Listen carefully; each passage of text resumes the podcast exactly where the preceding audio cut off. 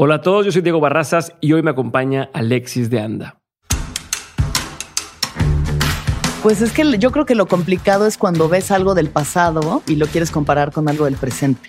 O sea, no definirme como yo, como solo soy comediante stand-up, yo nomás hago chistes y no. También me gusta hablar en serio, también me gusta ser vulnerable. He tenido momentos en los que me he confundido muchísimo, me he conflictuado y digo, ¿y cómo voy a seguir haciendo comedia? Lo único que tenemos es cambio. Entonces, a donde me vaya llevando a mí la vida, yo voy a seguir diciendo que sí. Y no deja de existir el sentido del humor. O sea, al final también gran parte de la espiritualidad es aprender a cagarte la risa de todo porque nada es tan serio, nada es tan grave.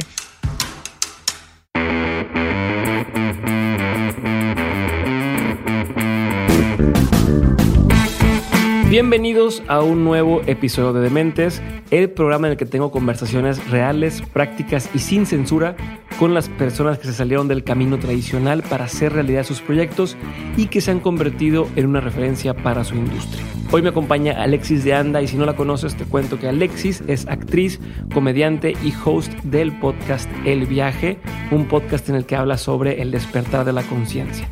Cuenta con un especial en Netflix y múltiples giras realizadas y ha participado en shows como el Roast de Héctor Suárez, Fashion Police México, Se Busca Comediante y fue parte de la gira Felices los Cuatro.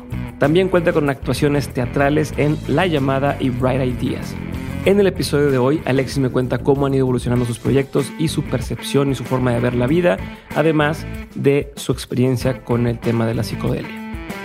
Una cosa más antes de arrancar con el episodio y es que si quieres ver a Alexis en persona en su show, te invito a que la veas en Ciudad de México el 29 de abril de este año 2021, Puerto Escondido 30 de abril, Ciudad Juárez 6 de mayo, en Chihuahua va a estar el 7 de mayo y en Monterrey el 29 de mayo. Ya puedes comprar boletos, entra a la cuenta de Instagram de Alexis o entra a las notas del episodio para que puedas encontrar los enlaces a la venta de estos boletos y de todas las notas de este episodio. Ahora sí, te dejo con el episodio. Alexis, bienvenida de Mentes. Gracias por estar aquí. Ahora sí se hizo. Qué bueno que estás bien de salud. Sí, la vez pasada no lo pude hacer porque me dio COVID. Pero ya, sobreviviste, todo en orden. Perfecto.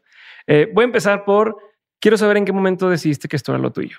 ¿no? Eh, sé que siempre quisiste ser famosa, Ajá. Eh, ¿no? Te escuché contar que, oye, tú un tiempo que querías ser famosa y decías yo esto, ¿no? Y si no soy vista, no siento que, existe, que exista. Hasta la fecha, sí. Todavía te iba a preguntar más adelante sobre, sobre esos temas. Entonces, entraste a, la carrera de, de, comedia, por decir así, ¿no? O sea, te metiste el mundo de la comedia, pero de ahí creo que le has dado un giro interesante a... Pues, no eres solamente comediante, eres una serie de, de cosas adicionales de guiones, ¿no? Que es comediante, guion, escritora, guion, eh, conductora, guion, este, psico... ¿Cómo se puede decir? Psiconauta. Como, psiconauta. psiconauta. Entonces... Eh, quiero entender cuáles fueron esos momentos en los que fuiste diciendo, ya, o sea, por aquí sí es, o sea, por aquí sí es y, y esto me está llamando y creo que voy a seguirle ese camino. Mira, creo que siempre he tenido como un sentido muy claro de mi intuición en cuanto a dónde me va llevando en mi vida profesional. Ok. En la personal soy un desmadre, o sea, como ciega, bruta, sordomuda, Shakira, así dándome topes contra la pared. Pero siempre en, desde que estaba en la prepa, que tenía que escoger carrera, yo quería estudiar, eh, como que en el momento no sabía bien y me encontré un diario mío de los 18 años que decía, tengo que tomar una decisión, se me está acabando el tiempo y en la mañana decido algo y en la noche ya quiero otra cosa, pero yo sé que si sigo a mi corazón voy a llegar a lo que yo quiera y solo tengo que ser decidida y...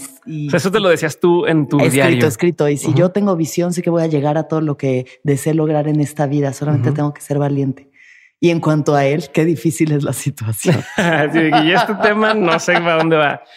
Pero siempre he tenido como esa intuición. Eh, justo salí de, la carrera con la idea de estudiar moda y un mes antes de entrar a la Ibero estudiar diseño textil, dije, ¿qué estoy haciendo? Nunca en la vida yo he querido esto. Y me metí a la escuela de actuación y primero estudié en el CEA, en la escuela de Televisa. Y a la mitad de la carrera dije, pero esto no es lo que quiero. Y me cambié a Casa Azul y terminé ahí y entonces dije, el mundo de la actuación es muy cruel, qué fuerte, qué feo estar tan juzgado todo el tiempo por luego papeles que, no te interesan, que no depende de ti. Dije, no, tiene que haber algo autosustentable. Pero hasta eso la comedia también de pronto, la risa no depende de ti. Pues no la risa, pero el esfuerzo que le pongas, o sea, el éxito en la comedia es, obviamente tienes que tener ya como una predisposición a ser cagado y a que te guste que te vean, porque hay mucha gente muy cagada, pero que lo subes a un escenario y se, caga encima. Entonces, no sé cómo, en qué momento dije stand-up. Viendo un especial de Louis C.K. dije, wow. Ok. Yo quiero hacer eso, masturbarme en frente de mujeres con las que trabajo. no es cierto.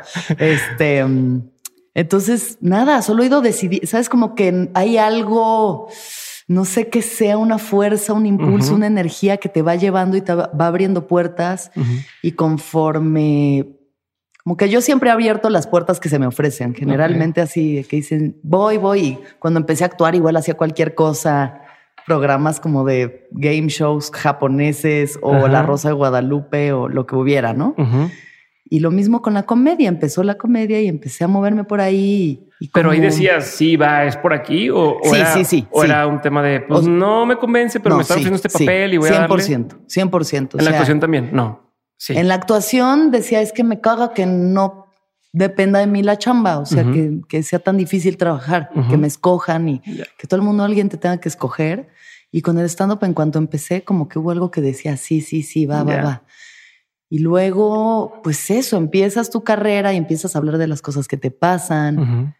Y conforme vas madurando y vas cambiando y experimentando cosas, pues tu narrativa va cambiando, pero va desfasado, ¿no? Porque sigues con el mismo monólogo, pero ya como que piensas distinto o sientes distinto y dices, no, pues tengo que adaptar, ir adaptando, ir adaptando. Y por eso también se va transformando.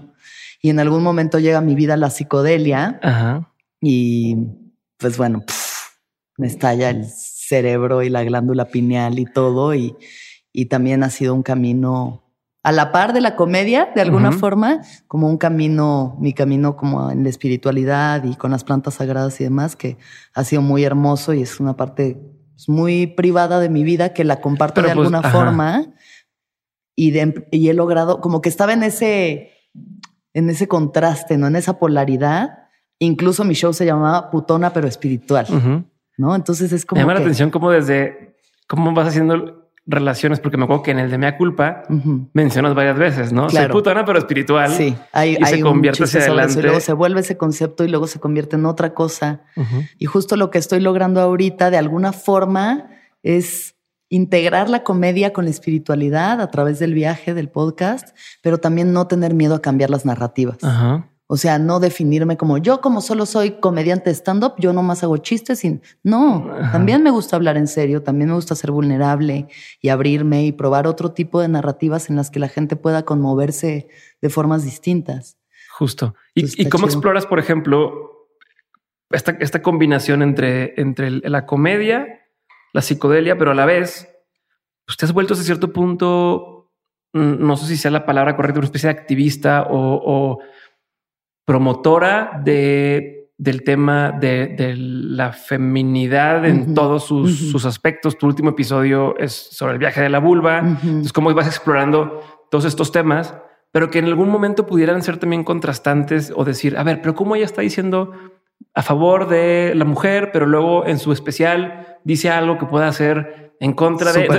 ¿cómo, cómo, cómo lo llevas o cómo para ti ha sido ese juego, ese balance entre las diferentes partes. Pues es que yo creo que lo complicado es cuando ves algo del pasado y lo quieres comparar con algo del presente. Ok. Porque a todos nos ha pasado. O sea, todos los comediantes tenemos tweets y chistes y cosas que decimos, Dios. Sí, que en ese, en ese contexto hace sentido. Vamos borrar. y yo de que, a ver, eran chistes antes de la ayahuasca. Todo lo que están diciéndome que, ay, no, qué clasista, qué racista, son chistes antes de la ayahuasca.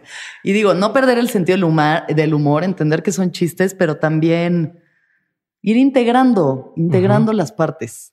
O sea, y todos somos contradictorios, la gente no es congruente, la humanidad no es congruente.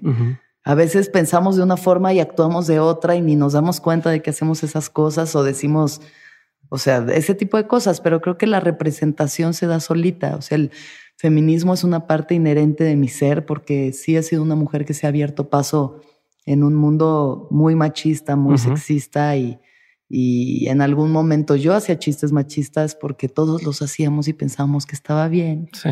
Que estábamos como medio cieguitos. Es como que uno, uno está ciego y te van quitando velitos, velitos, velitos hasta que poco a poco puedes ver es que ni siquiera es la verdad, porque la verdad es algo muy absoluto, pero una perspectiva más clara de, de tu rebanadita de pastel de lo que es la verdad. Ok. A ver, ¿y cómo te ha venido a cambiar el tema de, de, por ejemplo, entiendo que la primera vez que, que probaste los psicodélicos fue la- el peyote? La primera, digo, el primer psicodélico que probé fue el ácido. Ah, bueno, sí. eh, pero, pero experiencia como... Pero ya en una situación como exacto, mucho más de trabajo personal, Ajá. fue el peyote en San Luis Potosí, en Huiricuta. ¿Cómo se marca una un después en ese, en una experiencia así? O sea, y también qué tanto es cierto el tema de, ah, este pedo, pum, me abrió los ojos y ya soy otra persona. o, o- o no te, o no funciona tan así y es más bien un tema de eh, vuelvo a caer en los mismos vicios, vuelvo a caer en las mismas cosas. Es gradual, es un, es un proceso gradual. O sea, yo en mi camino a través de la medicina sagrada me he dado cuenta de eso, de que la primera vez que fui al desierto, ¿no? O sea, venía de estar Sí. En el rave, Ajá, ajá. en el after, relación tóxica, Kurt y Courtney, Ajá. Este, sí, to- todo mal. O sea, cómo el nivel de confusión es tal, porque cómo vas a poder oír algo con las bocinas y el Ya. tecno a tope? ¿Cómo vas a, ser- a ver algo en puro antro oscuro? O sea, ¿cómo vas a estar en contacto con tu corazón si te la pasas hasta el huevo? Si no tienes tiempo peda escucharte, y- todo el sea, tiempo una distracción. un- un- todo el tiempo es como un estímulo, una distracción, mucha confusión, una relación donde también ya todo está muy confundido, ¿no? Y mis mejores amigos que trabajan con plantas, pero de que flores y así, Ajá. pues también ellos llevan muchos años yendo al desierto, son unas personas muy chidas, como muy evolucionadas espiritualmente. Y tuve la fortuna de que me llevaran al desierto la primera vez y estar en el desierto de San Luis Potosí de por sí es una experiencia hermosa. O sea, es para mí de los lugares más pacíficos y más seguros en los que me he sentido en mi vida, a pesar de estar acampando así en, medio de nada. en medio de la nada, sin señal, sin nada. ¿no? Y pues es que el peyote es un maestro, justo es como el desierto, le dicen el abuelo, ¿no? Es Sí. como el espíritu del abuelo. Y es como el desierto, es claro, es tranquilo, o sea, no es una cosa que te confunde, que es como lo que sentí fue serenidad, serenidad, conexión a todo. Como lo opuesto a lo Y que estabas perdón. sintiendo antes. Sí, justo. ¿No? O sea, como puedes ver, puedes solo contemplar y Ok. percibir por un segundo lo que puede llegar a ser la paz. Ok. Porque al final las medicinas son una ventana que te abren, te enseñan y se vuelven a cerrar. Y eres tú el que tienes que hacer el Pero trabajo ya sabes para cómo se ahí. siente. O sea, como Pero te da, ex- exacto, te dice, esto que estás sintiendo es real y lo puedes sentir sin tener que estar bajo ningún efecto de una sustancia. Ok. ¿Cómo vas a llegar de este punto donde estás a ese? Y, Y esa es la tarea. Y esa es la tarea. Y obvio yo regresé y de que ya estoy iluminada, me la pelan todos.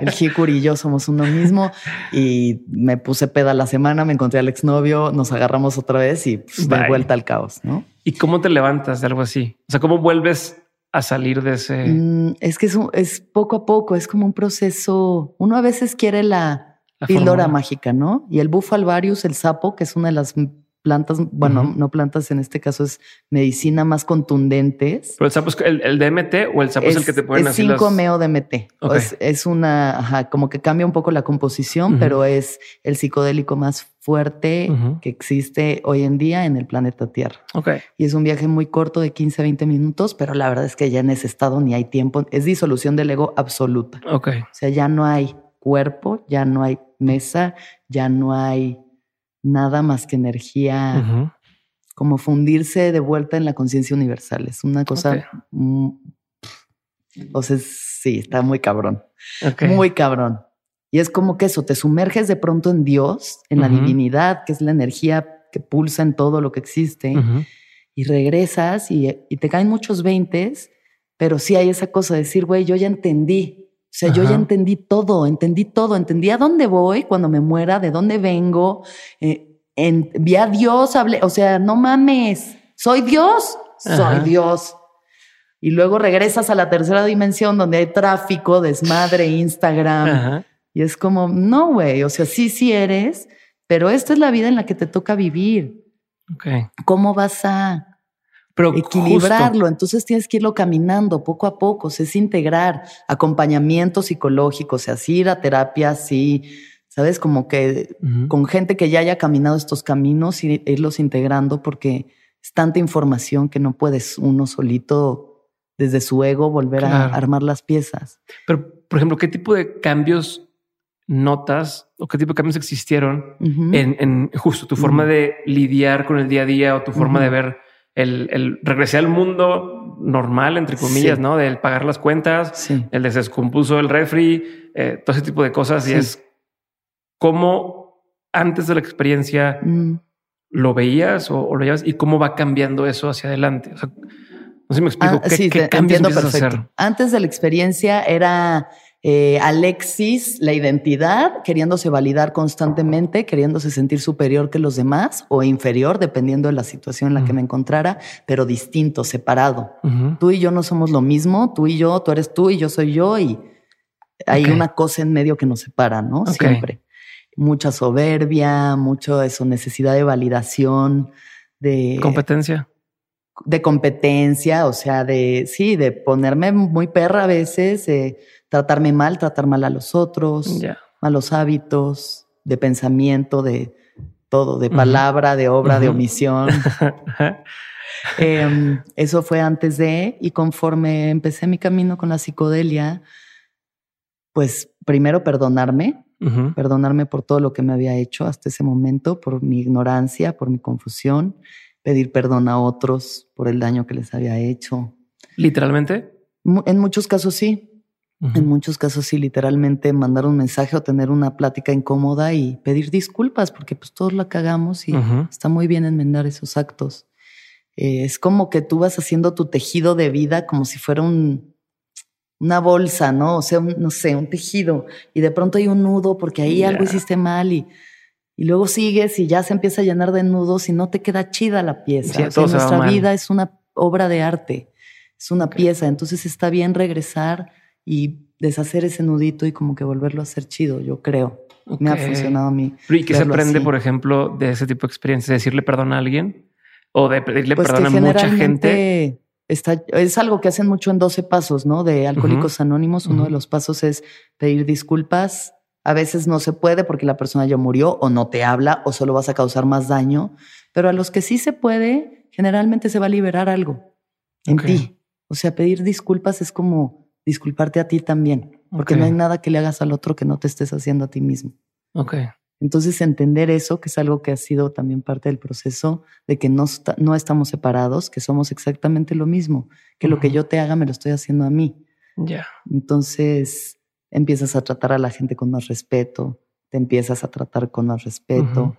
Pero es un proceso. Es un proceso, es un proceso. O sea, o sea entras a los hábitos comunes que tienes y luego ya te cae el... O sea, como decir, se me atravesó una persona en el carro, le pité, chinga tu madre y después es como un, ah, la madre, no. Sí, luego empiezas a ver que ese chinga tu madre ya no se siente como se sentía ah, antes.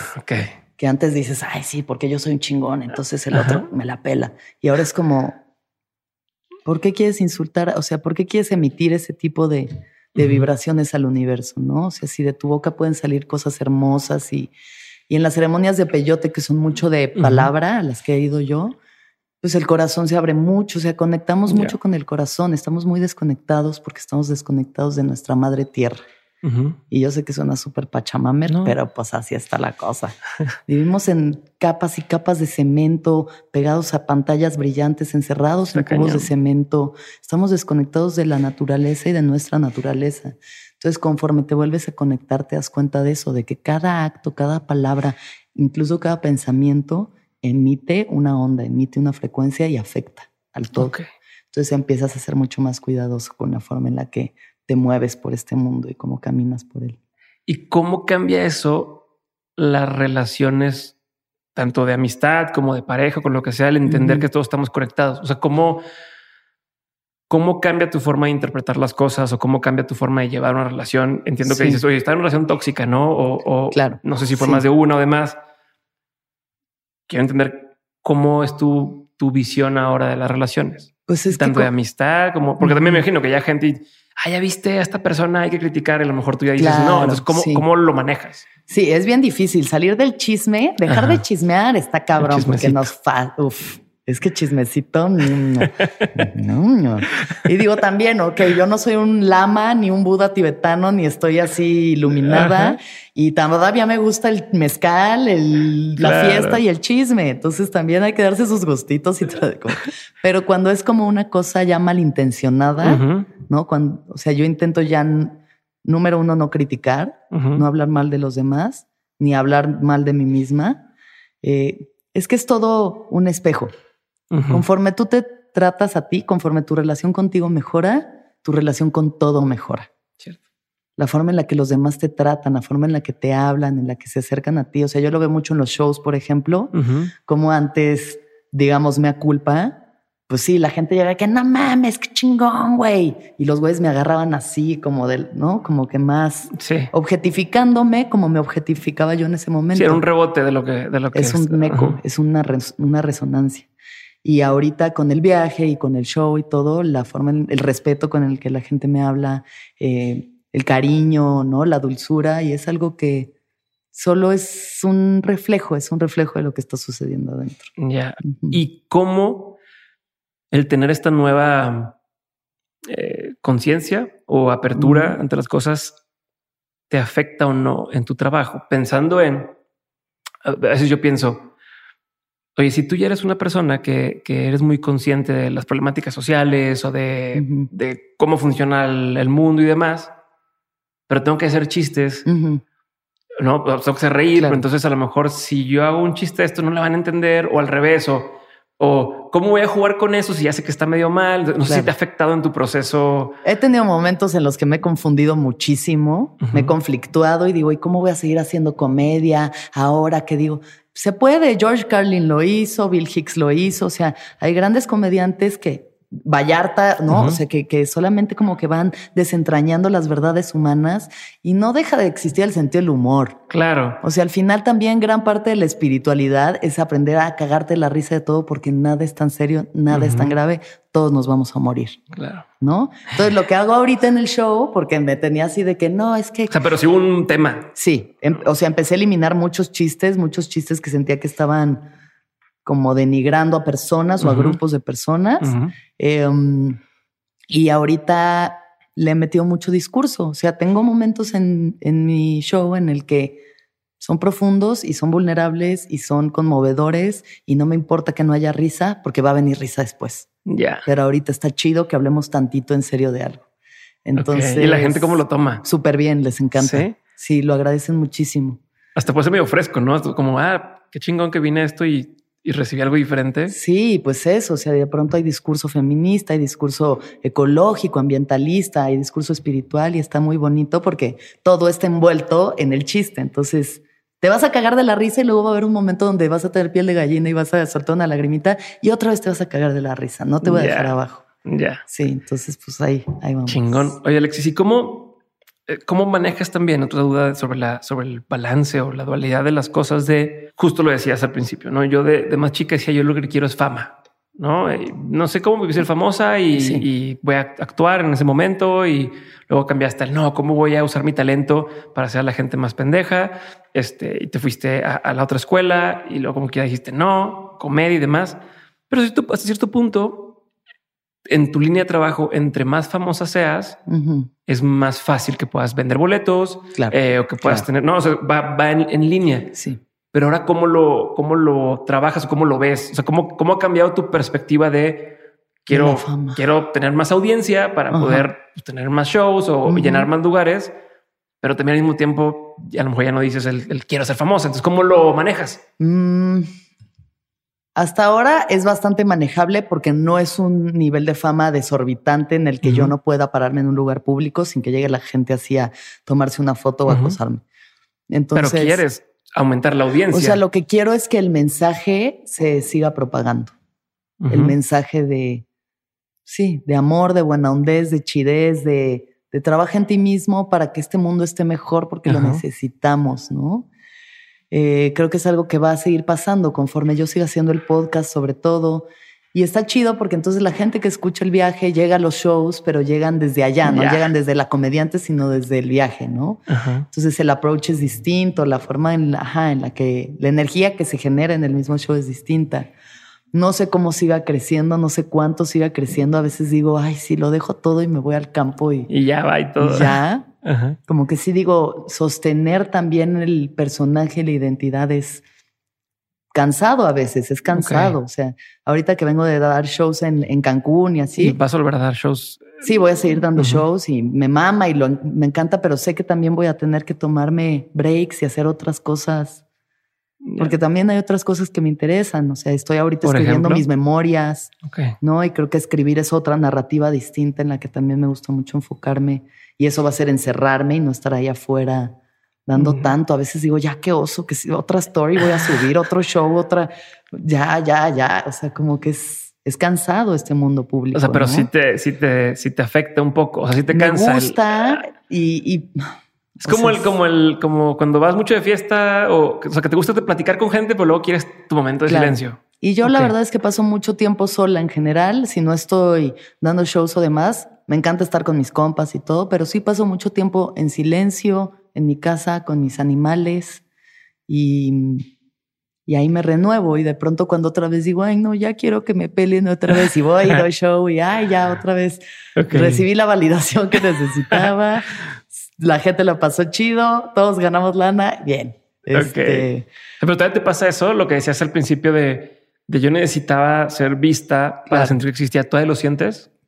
Mm, Creo que sí, o sea, creo que sería muy hipócrita de mi parte pensar que no lo necesito, porque de las cosas que más miedo me dan es ser ignorada, justo. O sea, que yo llegue, ¿no? Así, y que me den la espalda y me mato, no sé, no sé, o sea, es parte del personaje que me he creído y tendría que vivirlo para saber qué se siente, ¿no? Qué se siente no ser visto por nadie. En la pandemia, que pues hubo un buen rato en el que no salimos y tenemos las redes sociales y ahí nos mantenemos. Pero un buen rato yo también estuve como alejada de eso y es, es chido experimentarte desde distintas circunstancias. Entonces tampoco estoy, como que estoy muy abierta a la vida, decirle sí a la vida y a los cambios.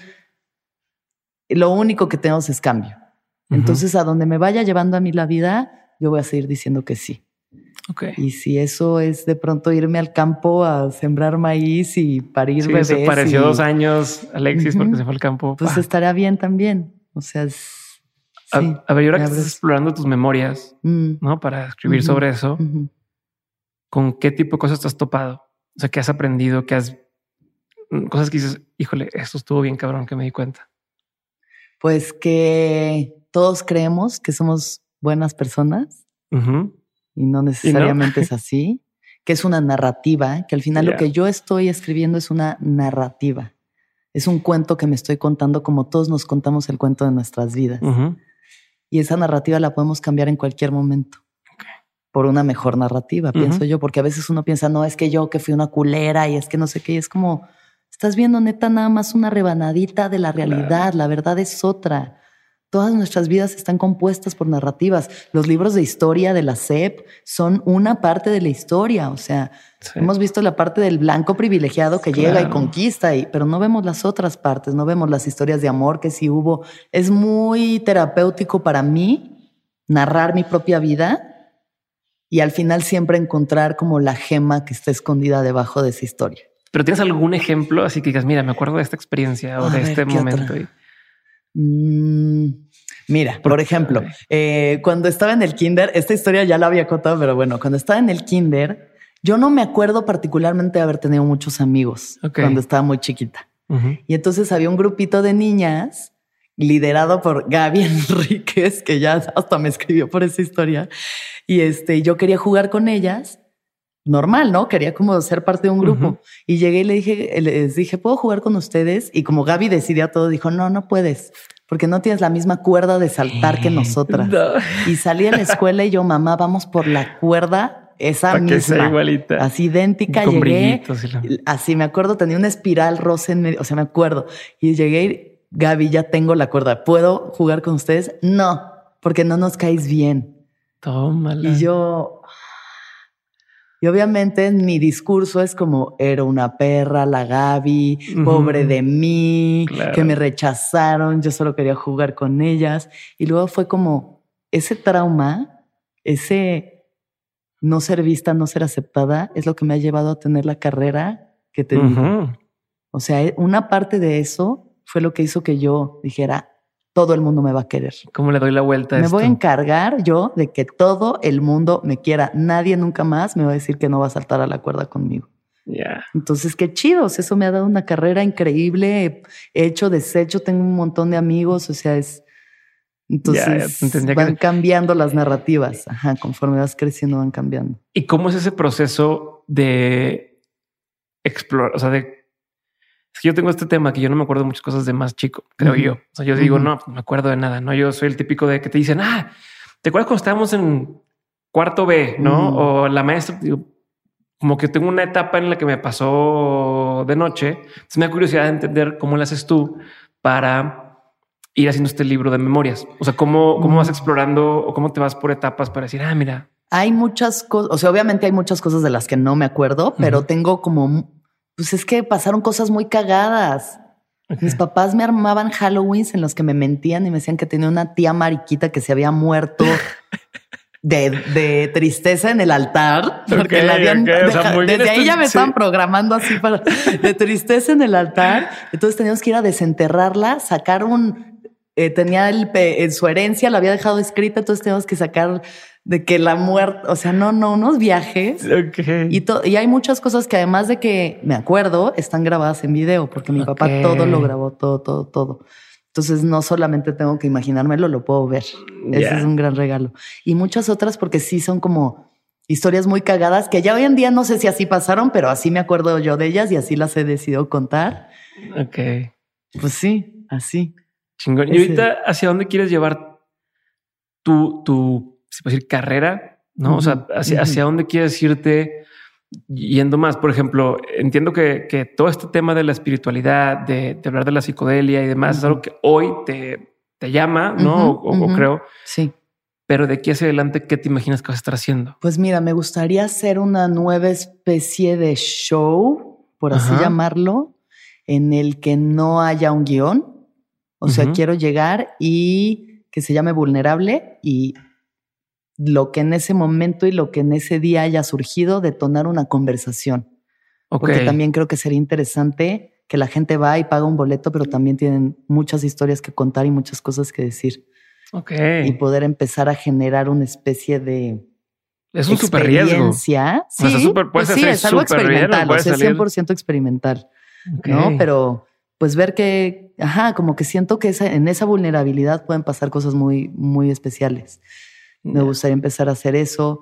Me gustaría ver en mi vida legalizadas todas las drogas en mi país Y todo lo que se consideran drogas, porque yo no categorizo igual a las plantas sagradas. O sea, creo que hay drogas legales, hay drogas ilegales y hay plantas sagradas. O sea, y- ¿Y crees que todas deben de ser legales o cuáles yo creo que de todo ser? debería ser legal. Todo debe ser legal. Yo creo que todo debería ser legal. Justo acabo de hacer un proyecto en podcast del que todavía no puedo hablar mucho, pero trata de una situación que pasó en México en los 40 con Lázaro Cárdenas. Hubo seis meses en los que se legalizaron todas las drogas y Ujú. había dispensarios. Entonces la gente iba ahí, se le daba su medicina y ya. Y empezó a bajar mucho el nivel de violencia, de criminalidad y demás. Entonces creo que me gustaría, mira, por lo menos la marihuana, Ay, yo espero que ya me pronto llama la veamos. mucho la atención ese tema de, de cómo en Estados Unidos hay gente a la que por traer algo de marihuana la metían a la cárcel durante años. Y coraje para ellos decir, y ahora es legal. Se chinga tu madre. Claro. O sea, mí- Sí, yo pero estoy bueno, en son este situaciones proceso. raciales, ¿no? Hay muchísimas situaciones de injusticia de por medio y, y claramente un sistema legal que, bueno, aquí en México está más podrido todavía, yo creo.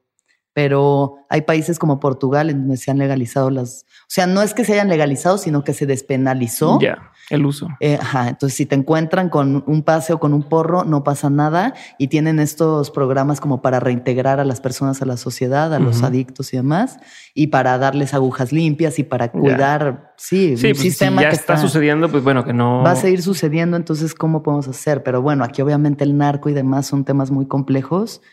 Solamente es una de las cosas que a mí me gustaría y pues por eso soy una vocera de, de todo esto, ¿no? De salir del closet psicodélico, del closet en el que estés y, y a ver si podemos ver un, un futuro más brillante para este país. A ver, ¿y cuál sería la. ¿Cuál sería la diferencia desde tu óptica para quien no termine de entender? Dice, ah, las drogas son las drogas, ¿no? Este, es que hay estas personas, ¿no? Sí, o sea, Este, cualquier cosa que altere tus eh, sentidos. son drogas, es pero, droga. pero yo sé que tú has estado en, en- en- en dos mundos, ¿no? Y lo platicas en tu podcast en el episodio uno. Yo tuve una espiral de alcohol y demás, Sí, este, sí, drogas, y etcétera. Y luego tienes esta otra cuestión de, de las plantas medicinales. Claro. ¿Cómo es la experiencia distinta? ¿Cómo es el tipo de gente que se rodea Mm. alrededor de esto distinto? Eh, como incluso los festivales, ¿no? Ves el festival, que está marihuana es buena onda con todo el mundo. Claro. Este, Sí, entonces, sí, sí. Eh, ¿cómo, cómo, cómo lo, creo lo que, entiendes? cre- creo que ¿Cómo la intención percibes? tiene mucho que ver porque, eh, o sea, cuando está la intención de enajenarse, de separarse, de disociarse, que incluso lo puedes hacer con mezcalina, que es el compuesto del peyote, o sea, pues solo quieres ir a olvidarte, ¿no? A desconectarte. Ya.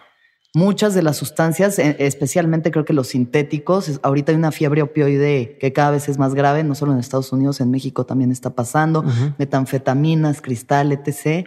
Todas estas sustancias promueven la violencia, la enajenación, la soberbia. O sea, O sea, sentirte yo- menos parte de la sociedad, ¿no? Es como más Pues es- tú en tu mundo y tú. Sí, estás contribuyendo también a un mercado muy violento, muy, o sea, no pienses nada más en, ay, yo me voy a meter unas líneas y a sentirme un chido. Es que, ¿de dónde viene esto? O sea, todas las manos que pasaron, toda la energía que lo que te estás metiendo por la nariz trae, Ok. ¿no? O sea, ¿y cómo estás contribuyendo a que haya más violencia, más sangre?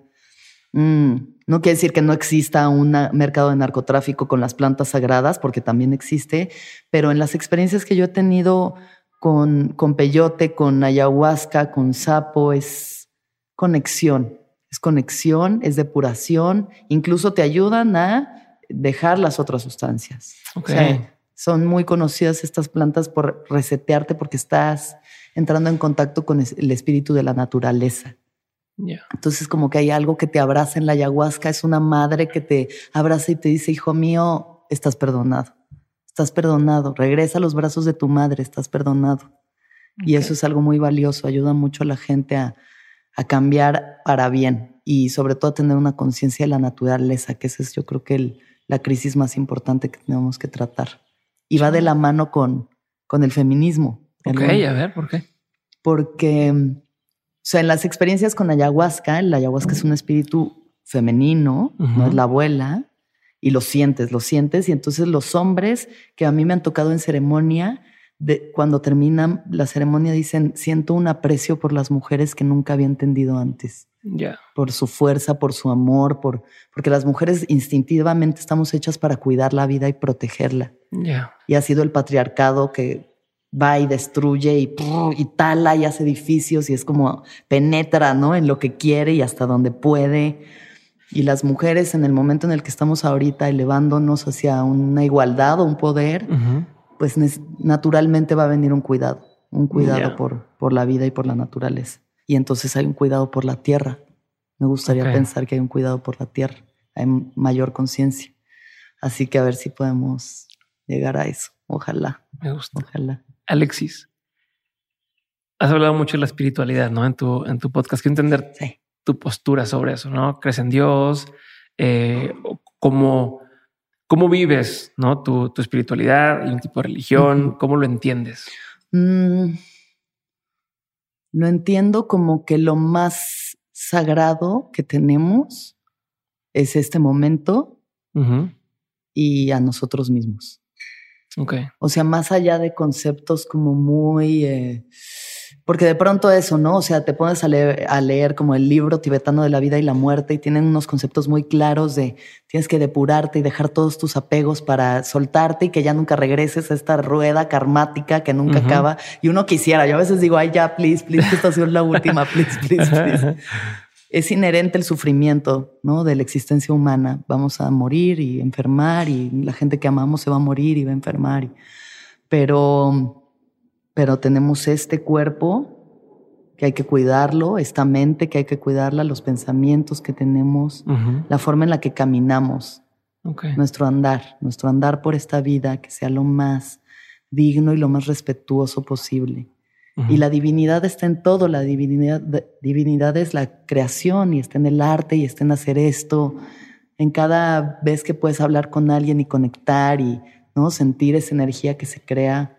em, sí, más allá como de estos conceptos etéreos, sí estamos todos conectados, sí somos todos exactamente lo mismo en la esencia de lo que somos y, y vivir con respeto, con respeto y con cariño y con amor.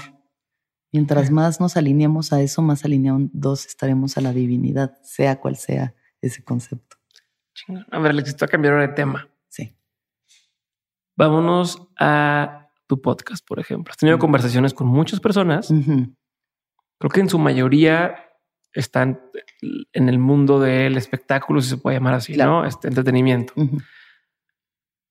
¿Has notado cosas en común o, o, has aprendido cosas de decir, oye, después de entrevistar a 15 personas de este mundo, he notado que hay esto en común, ¿no? O he aprendido tal cosa, o se me ha quedado, ¿ha habido algunas de ese tipo de cosas que me puedas contar?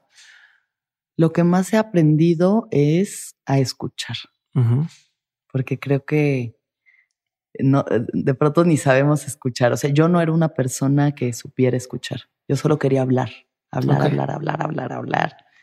Y como que nada más hablas y solo estás escuchando cosas que ya conoces, ¿no? Entonces al callar y escuchar al otro, aprendes de una vida distinta a la tuya, de que todos tenemos heridas, todos tenemos heridas, menos creo que Ana Julia Yeye es la única que al parecer no tiene todo leído bien en su vida, pero yo sé que también las tiene, mm, que son las heridas las que nos forman, las que a veces hacen que abramos nuestro corazón o que lo cerremos, pero nos hacen como sobrevivir y avanzar en el camino. Que si uno es lo suficientemente respetuoso y presente, eh, sucede el milagro de que lo otro se pueda abrir ante ti, como mostrarte quién es. Que, ese, ha sido el arte para mí en el viaje, como lo más, más respetuosa a la historia del otro para no ser morbosa, no estar buscando, sino solamente cuéntame quién eres, estoy aquí para escucharte de verdad y saber quién eres. Y entonces pasa magia. ¿Y ya ha cambiado tu relación con esas personas? ¿Sientes que algo...? Pues claro, es que ya que sabes esas cosas, yo creo que incluso para la gente que lo escucha, pues a Richo Farri lo ven de otra forma, o Alex Fernández, o no, esta gente que, ay, sí, jajaja, fama y fortuna, qué chingón, eres comediante, güey. Han tenido cosas bien fuertes en su vida y lo que eso genera es empatía. Creo que la empatía es uno de los valores más hermosos que podemos tener. Saber que sí. Que la empatía no es lo mismo que la, como la simpatía, como el tener lástima a alguien. Ay, qué lindo. No, es diferente. Sí. Vienes de un lugar distinto. Es, es como sentir por un momento el dolor del otro, ¿no? O entender de dónde viene el dolor del otro. Saber que, que, existe el dolor del otro. Que todos nos pasa, todos tenemos grietas, pero pues por ahí se asoma la luz, como dice Leonard Cohen. Ok, me gusta. ¿Cómo, Alexis, manejas durante ese, esa conversación, o sea, cómo manejas tu postura, ¿no? Tú, porque a fin de cuentas también tienes que llevar, creo yo, a, algún lado la conversación para quien escucha, a veces puede decir, ah, mira, aprendí esto o entendí algo distinto, demás. ¿Cómo haces, haces para callar esa, esa voz o para aprender a escuchar? Como dame el tip. Pues nada más así, o sea, como que tú, por ejemplo, digo, güey, estás súper informado de mi vida, escuchado, sabe, así, ¿sabes? Yo muchas veces, o sea, generalmente son personas con las que tengo algún tipo de relación, pero no sé qué ha pasado. O sea, en la vida de Ana Julia yo no sabía qué había pasado. Y lo único que hago es preguntarles, ¿qué te gustaba hacer cuando tenías siete, años? Y ya de ahí, solito se empieza a hacer la magia. Es que es la magia. Cuando quieres controlar, cuando quieres, es un río, es un río que hay que dejarlo fluir. Y hay veces que la gente es más reservada y pues también tener como que, ¿no? Es el respeto hacia eso. Y hay veces que se abren más y súper chido, pero a mí me gusta mucho el misterio, cómo se va develando el misterio, que es la vida misma. Cuando uno cae en control, en rutina, en yo voy a ser así, mi vida va a ser así, no sé, se pierde esa cosa como el misticismo que tiene eso de vamos abriendo esto, vamos generando esta energía que hace que acabes contando un arco súper bonito de tu vida, donde faltan mil partes, mil matices y mil cosas, pero por lo menos pudimos ver picos y valles de lo que ha sido tu existencia. Ok. A ver, ahorita que decías el tema de rutinas y de no tratar de a veces entrar en la rutina, ¿cómo, ¿cómo es tu vida en el día a día? No O sea, quién sabe. Si tienes una rutina o justo evitas tener una rutina, pero como no te vuelves loco en el proceso, o sea, sabes, como también a mi forma de pensar, y al menos porque yo soy muy desorganizado y tengo un desmadre, entonces el tratar de meterle algo de estructura a mi vida me ayuda a poder Claro. Que sucedan estas cosas y demás, ¿no? Total. sí. Eh, en, en tu mundo, ¿cómo es ese? Mm, Pues justo rutina no tengo porque eso, un día estoy, o sea, la semana pasada estuve en Culiacán, Amatlán, Tulum, Playa del Carmen y Cancún y la Ciudad de México. O sea, entonces es mil cosas. Lo único que sí tengo son hábitos. Hábitos, ¿no? ver. Que eso es lo que da estructura. Porque leí un libro que se llama Hábitos Atómicos Sí. de James Clear Ujú. y dije, ok, ok, Sí. cositas chiquitas, ¿no? O sea, algo que te sostenga. Y sobre todo en las mañanas, creo que lo más importante para mí es que me despierte, medite, haga ejercicio y escriba. Tengo un diario como más preciso de metas, como de metas semanales, y tengo otro que eh, se llaman eh, páginas mañaneras, morning Sí, pages. morning entonces, pages. ¿no? Entonces escribo mis morning pages, son tres cuartillas De todos fluir. los días de lo que sea. Ese es, es el de, de que nada más sueltas, ¿no? Ajá, ajá. Ujú. Eh, The Artist's Sí, Way, el, ¿no? sí, el camino artista de no sé qué Cameron, creo que se apellida o una cosa Julia, así. Julia, Julia, Cameron. Ajá. Ajá. Entonces eso, pues vas agarrando herramientas y por lo menos esas tres cosas sí intento hacerlas todos los días si es posible. Hay días que se puede, hay días que no, pero me da la suficiente estructura eso para mantenerme tranquila, para que mi cabeza, o sea, no me levanto y veo mi celular y me pongo ahí así, a-. ¿no? Entonces eso ya me da como una estructura para saber que... uf. Y también hago una meditación que es de Vishen Lakiani, del Código de las Mentes Extraordinarias, eh, que se llama la meditación en seis fases. De hecho, en el viaje la, la puse en español, o sea, la traduje al español, por si la quieren escuchar en español.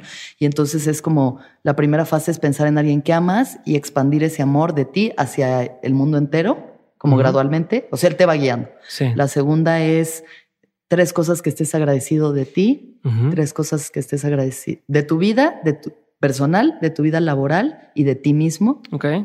Luego, ¿Cuál, una, cuál es la diferencia entre ti y de ti mismo? Sea, ah, tu vida personal como de, ay, ayer vi a mi Ah, amigo familia y y platicamos bien bonito y así. Y de ti mismo es de mi resiliencia, de ¿no? la bondad, de que hice este, de lo que sea. ya. Y mm, luego pides perdón. eh, no, no pides perdón, perdonas a alguien por algo. Ok. Perdonas un acto o el a que una me vio persona. feo el otro día o el que. Cualquier cosita, o sea, desde lo más grave que te haya pasado hasta. Y hay cosas que toman meses, ¿no? O sea, o sea hay cosas que nomás no resuelves, no resuelves, pero haces el acto de imaginar a la persona frente a ti, ver qué pasó, ver por qué esa persona hizo eso y como entender. ¿no? Y luego, esa es la fase 3, entonces la 4 es pensar en un momento dentro de tres años de tu vida, imaginarlo y visualizarlo. Ok. Porque dice, si piensas un año, piensas como muy corto plazo, pero si piensas a tres, puedes imaginar algo mucho más cabrón y verte ahí en el, ¿no? Lo que sea para cada quien.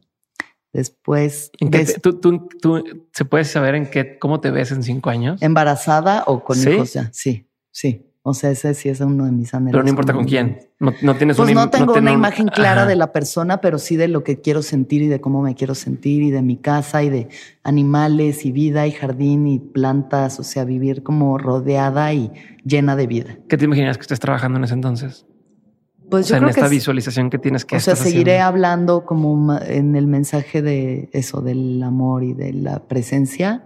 No sé cómo se vaya a representar en ese momento, pero sí me gustaría de pronto escribir una película, ¿sabes? Ok. O sea, hacer como ficción, hacer cosas como, ajá, distintas, complejonas. Ok, estamos en el paso cuatro.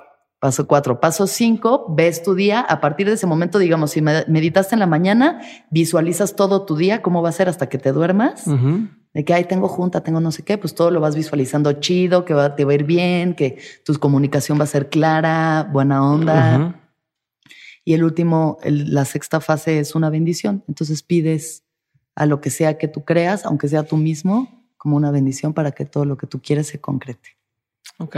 Y está súper bonita y me ha ayudado mucho. Está Y chingón. dura 18 minutos, o sea, es una cosa súper O sea, rápida. en español la encuentran en tu podcast. En el viaje, el viaje se llama meditación de seis fases. Ahí está. Chingón.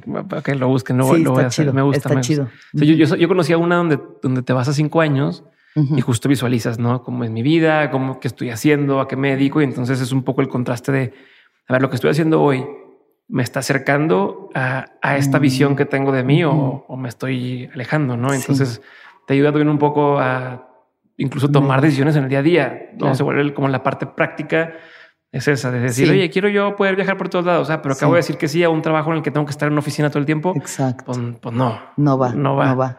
Sí, totalmente. La verdad es, está muy bien tener metas. O sea, vivir en el presente siempre es como... Es ¿cómo, le haces? ¿Cómo le haces? Pues estoy aquí ahorita contigo y esto es lo que estamos haciendo y, y, esto requiere de mi presencia absoluta porque es lo mínimo que le puedo entregar este momento y la gratitud de estar aquí platicando, ¿no? Contigo. Pero ¿cómo haces? La, o sea, pero a la, par vives un poquito en el futuro. O sea, pues, no, al rato voy a hacer otra cosa y luego otra cosa. O sea, la cosa es no estar todo el tiempo en ah, el pasado o el futuro, ¿sabes? En esa neurosis angustiosa, ¿no? Es muy cansado estar viviendo así.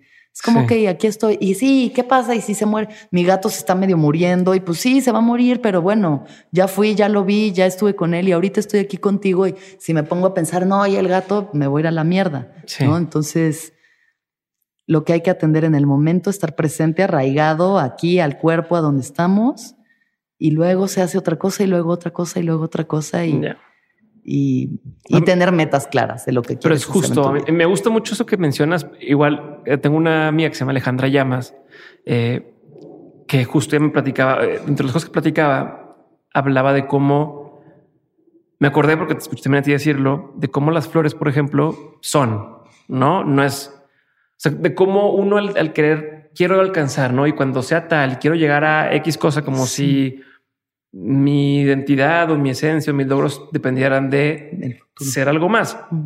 Pero que la flor no tiene ese de algún día voy a hacer, sino simplemente la flor sucede, ¿no? Y se convierte en esto que es. Y deberíamos de pensar en nosotros un poco más como esta flor, ¿no? Que somos perfectos y, vas surgiendo. Pero entonces me entra el, el, lado pragmático, ¿no? De, ah, pero a ver, eso cómo lo aterrizo y le pregunto, ¿cómo aterrizas al, al negocio, al día a día, al yo tengo o quisiera tener que planear hacia adelante o, tener objetivos, tener metas, pero va un poco en contra a lo mejor de pronto de esta sensación de no, todo va a ir surgiendo desde within, ¿no? Pues es que yo creo que las metas y eso ya están, ¿no? O sea, tú tienes claro, hay personas que no tienen ni idea y luego andan ahí en un torbellino de la vida y lo que a cada quien le funciona, hay gente que neta prefiere nunca tener un plan y todo bien, pero uno tiene como ciertas cosas que quiere, ¿no? Y que quiere lograr ya existen, ya las sabes, ya están en tu mente, ya están escritas. Estás aquí ahorita. Estás aquí ahorita. Y luego hay momentos que estás solo y que te pones a chaquetearte y a pensar en otras cosas. O sea, no, digo, sí, también física, pero, ¿no? Pero estamos aquí ahorita. Estar pensando en cuando tenga es esa zanahoria que nunca vas a alcanzar. Porque si vas a ser feliz cuando tengas el millón de varos, cuando tengas a la morra, cuando tengas el trabajo, cuando tengas la casa, estás aquí ahorita y si nos morimos ahorita, ¿qué? ¿Qué fue? Te quedaste ahí en esa proyección de cuándo. De algún día. Aquí es donde hay que ser felices en este momento. Lo único que existe es el presente. ¿Crees, Alexis, que si, que si no hubieras tenido alguna de estas experiencias eh, con plantas, digo plantas de poder, no es la forma correcta de decirlo, serías como eres. O sea, hubieras logrado salirte de, de a lo mejor ese, ese ciclo vicioso en el que estabas. Mm. O sea, no lo sé. No lo sé qué hubiera pasado en un multiverso en el que no sé qué hubiera pasado. O sea, siento que para mí ha sido crucial y un parteaguas en mi vida cada una de las experiencias que he tenido, cada una de las personas que he conocido a través de esas experiencias, de las ceremonias, de las visiones, de los mensajes. Em, es una parte muy esencial de lo que soy yo. Y es que pensar en otras alternativas es como que ni siquiera lo concibo, ¿sabes? O sea, igual y sí hubiera llegado al mismo lugar, igual y sí, pero no hay otra opción. Ya fue. Ya lo que fue, ya fue. Y esto es lo que hay ahorita, ¿no? Y, y no sé a dónde me lleve. O sea, como que pienso que si mi vida es como la de Ramdas, que es otro de mis maestros, ¿no? Me tocó verlo, escucharlo. Que fue, ajá, ¿En vivo lo viste? Ay, qué maravilla. Sí. Wow. Pero ya, ya, ya, o sea, en sus últimas, sí, ya habla muy lento, muy despacito. Todo el mundo estaba así esperando. Pero y su energía, ¿no? O sea, la forma en la que él estaba siendo entrevistado por este cuate que hace la de Midnight Gospel. Este Russell, Russell Duncan Trussell. Duncan Trussell. Ay, qué belleza. no manches, qué envidia. Yo quiero estar ahí también. sí, pues como que pensando, ¿no? En el, en la vida que tuvo eh, Ramdas, que fue primero como este psicólogo así de eminencia intelectual, psicodélico a, tope, y luego ya yogi renunció a todo. Digo, igual y yo en un momento renuncio a todo. Igual en un momento ya nada más, ya no me vuelvo a meter nada y solamente quiero contemplar la existencia y si pasa, chingón. Pero por ahora yo sigo con mi camino con las plantas y aunque llegue ahí, seguiré diciendo, las plantas tienen respuestas que ninguna mente humana puede alcanzar solita. Ok.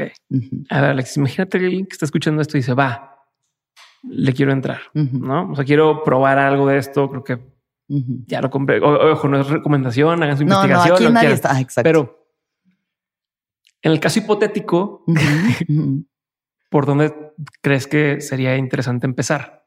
¿No? Como si existe así como un, no, mira, primero este prueba así como cuando es la marihuana que dice no, no, sí. comestibles no, porque si es tu primera vez te vas a. sí, cuatro días, cuatro días ahí vas a estar con un panque.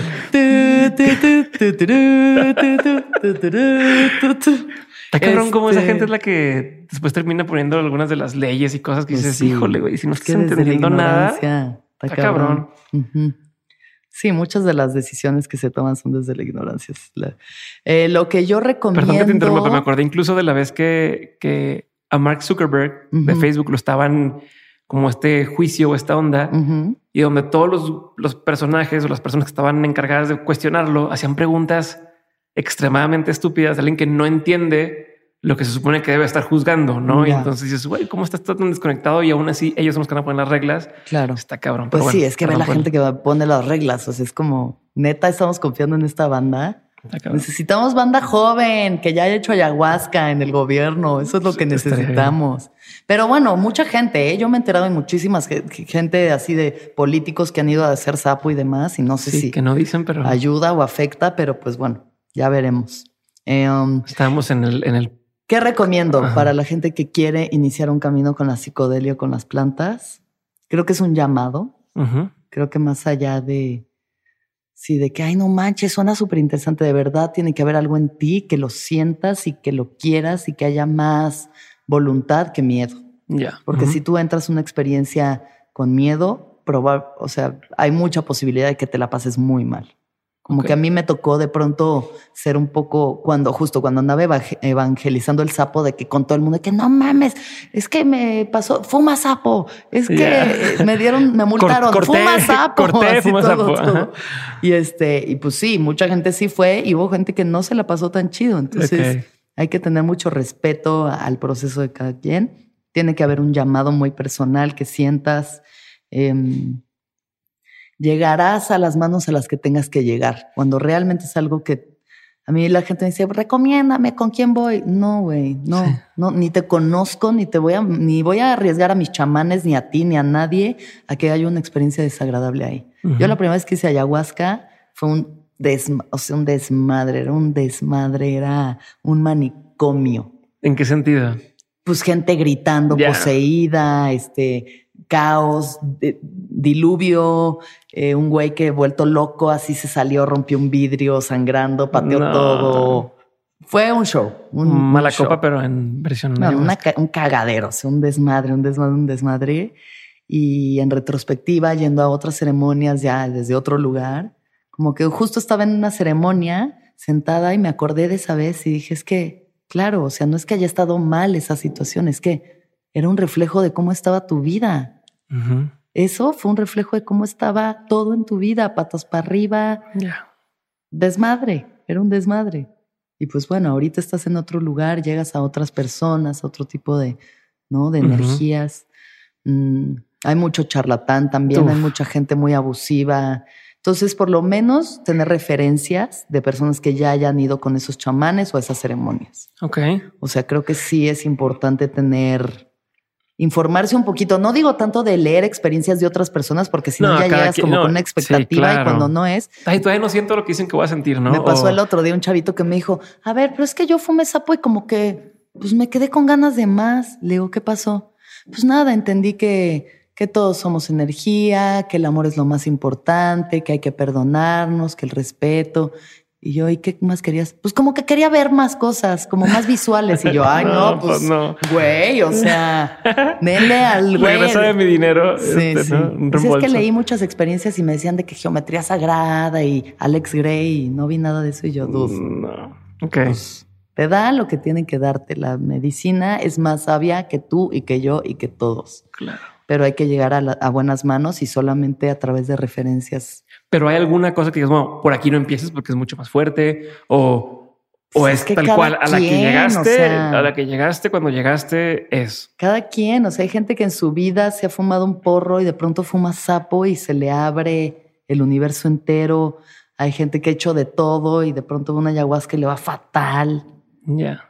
Creo gente que, hace todo al mismo tiempo. Gente que hace todo al mismo tiempo y también le va chido. Pueden escuchar el viaje de Cacho Cantú ahí. Creo que tiene, tenemos que ser muy respetuosos de la medicina, de las personas que la facilitan, de los guías y, y, de nosotros mismos, de la experiencia a la que estamos a punto de someternos, que realmente sea algo que, que nos esté llamando y que no sea por moda y que no sea porque mis compas van, sino porque realmente quieres ver dentro de ti. Chingón. Voy a cambiar por completo de tema ahora. O sea, con esto doy carpetazo hacia ah, se acabó, Se acabó. Este, ¿Qué opinas del presidente? No, te creas. Este, así de que nada que ver. Mm. No, que decías algo.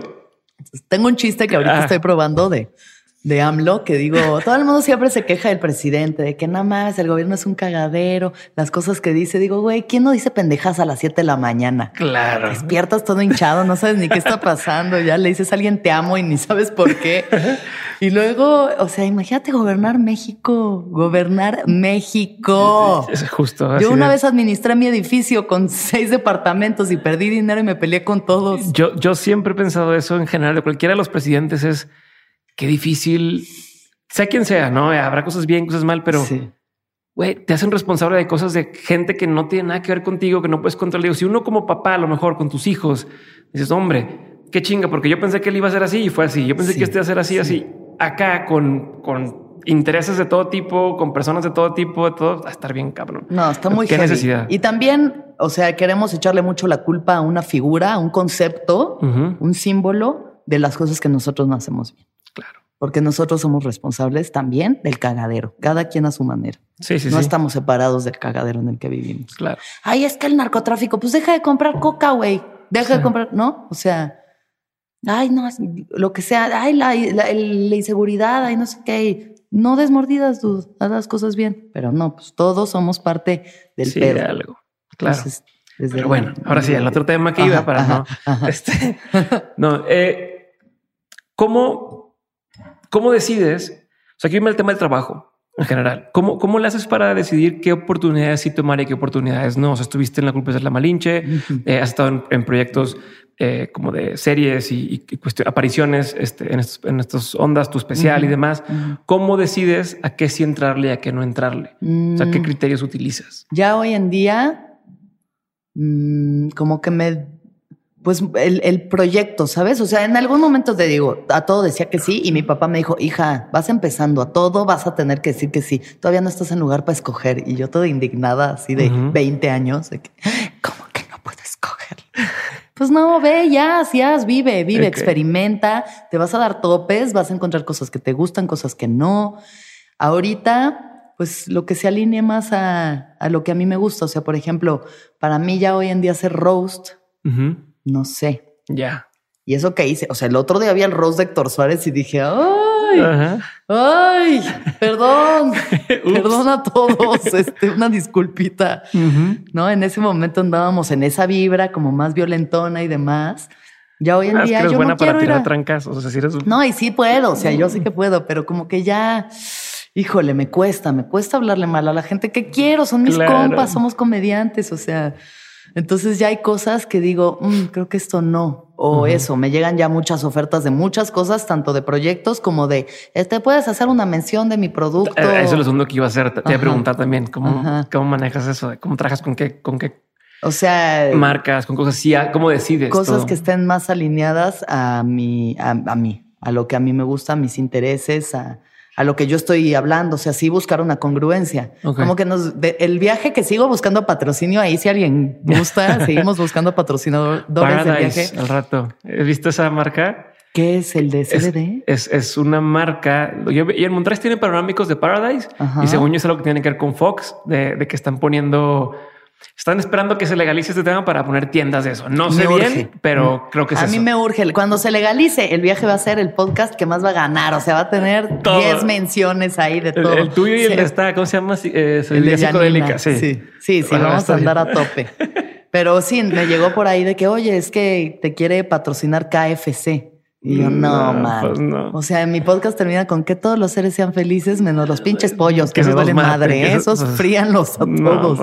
Pues no, o sea, es como que tengo que buscar la forma cada día más de ser congruente, de aceptar, rechazar, o sea, tomar decisiones que se alineen a lo que yo quiero, porque si no... O sea, estás en esa etapa que te se tuvo Ahorita estoy justo ahí. Ahorita, O sea, ahorita ya estoy ahí. Ahorita creo que ya llegan las cosas a mí y yo ya puedo, tengo la fortuna de poder decidir que sí y que no.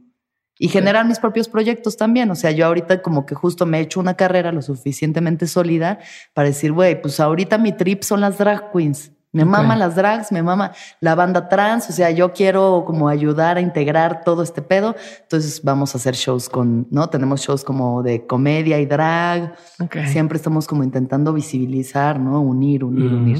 Más que segmentar, unir.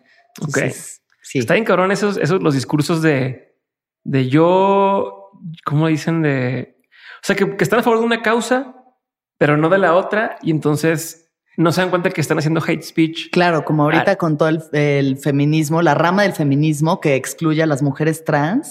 Como no es que no son mujeres que, güey, ella se cortó partes del cuerpo para ser mujer. O sea, tú te cortaste nomás la orzuela. No seas así.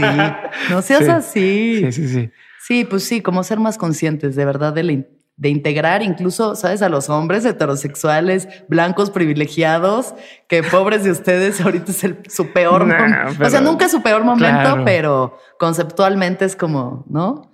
hay que integrarlos. Como dicen, ¿no? Es un péndulo, ¿no? Pues, o sea, hay que, cargarse del otro lado para... O sea, como vis, vis, vis visibilizar, darle visibilidad a las causas y a las cosas que son importantes. Claro, sí, pues sobre todo los grupos que han sido oprimidos tanto tiempo y los que más vulnerables son, creo que es importante. A mí siempre se me hace bien pendejo el, Pero es que también los hombres, ¿no? ¿O por qué? ¿Por qué no? Güey, ahorita no. Ahorita solamente cállate. O sea, no tiene... Sí. Nada más tantito así, quieto. Sí. Hace poco leí el de... Aguanta vara, te va a caer la cagotiza, aguanta y ya luego nos no, hay cosas que no eres tan, tan consciente, ¿no? Yo, yo te digo, yo a lo mejor lo veía, pero no lo notaba. Y luego leí el libro este de los hombres me explican cosas o eh, men explain things to me, este, donde habla justo del mansplaining y demás, pero te ponen una serie de, estadísticas y de cosas y de cómo los hombres siempre tratamos de, a ver, no es que no estés entendiendo, a ver, la comedia funciona así y así, así, ¿no? Como este tema. Y ahora que fue el 8 de marzo, mm. me tocó, o sea, ya lo vi, ¿no? Como ya te, es más obvio, ya que lo escuchaste y lo entendiste, era mucho más obvio el ver a todos los hombres subiéndose al barco o como queriendo, queriendo hasta cierto punto, quiero yo el protagonismo. Claro. En la otra, no como cuando se muere alguien y todo el mundo sube fotos de que, ay, la vez que yo estuve con él. Sí, sí, sí, sí, Lo mismo, pero en este Llamando la atención. Exacto. En este dices, ay, güey, sí es cierto. Sí, nos estamos dando cuenta todos, todos, porque el patriarcado no es los vatos, somos todos. Claro. Entonces nos estamos dando cuenta de un montón de valores y de, actitudes que hemos tenido que pues ya hoy en día no van. Solamente ya hoy en día no van. Fueron en algún momento y, y solamente a través de vivirlas podemos estar ahorita en este cambio de conciencia. Entonces tampoco es como de, es que como, pues así fue, así fue, vamos evolucionando y seguiremos y seguirán cambiando las cosas y luego vendrán, ¿sabes? Igual las mujeres otra vez seremos como sometidas para que entre otro grupo o no sabemos que abusemos del poder, no sabemos qué va a pasar, ¿sabes? Entonces, pues sí, darnos cuenta y ser personas más chidas en general. Chingón. Alex, vamos a la sección de preguntas concretas. Ah.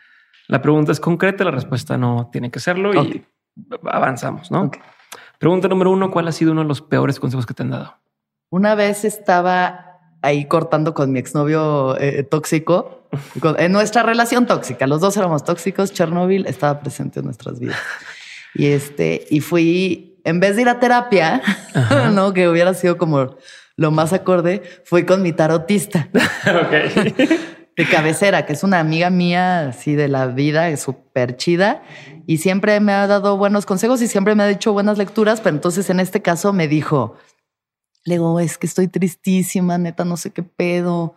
No tenía inteligencia emocional, no había tomado talleres de inteligencia emocional, cosa que ya hice, pero este me dijo, no, no, no, mamita, a ver, tú lo que tienes que hacer es meterte otra energía en el cuerpo, te tienes que ir a coger a alguien.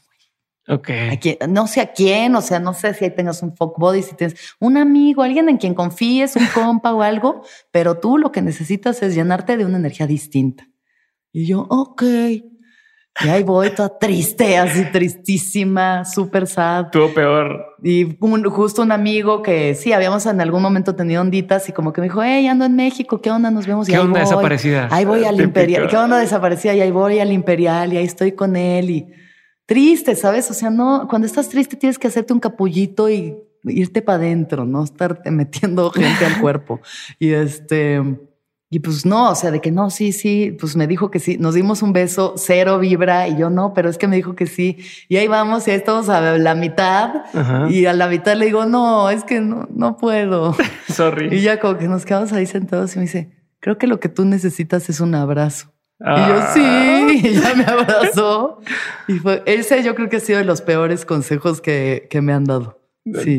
¿Cómo, manejas hoy la tristeza? O sea, ¿cómo justo, digo, es una tangente, pero ¿cómo manejas la tristeza hoy en día? Mm, me permito sentir las cosas que siento y he aprendido, gracias a mis talleres de inteligencia emocional, a eh, identificar lo que estoy sintiendo. Eso está bien, cabrón. No nos enseña nadie a decir qué estoy sintiendo. Nunca nadie nos enseña. Entonces a veces estás triste, pero actúas enojado o al revés, o te pones eufórico, ¿no? Buscas como formas de evadir. Como que intento ya no evadir mi tristeza, yo no, evadir el dolor, no evadir todas las emociones complejas y humanas que tenemos, atravesarlas.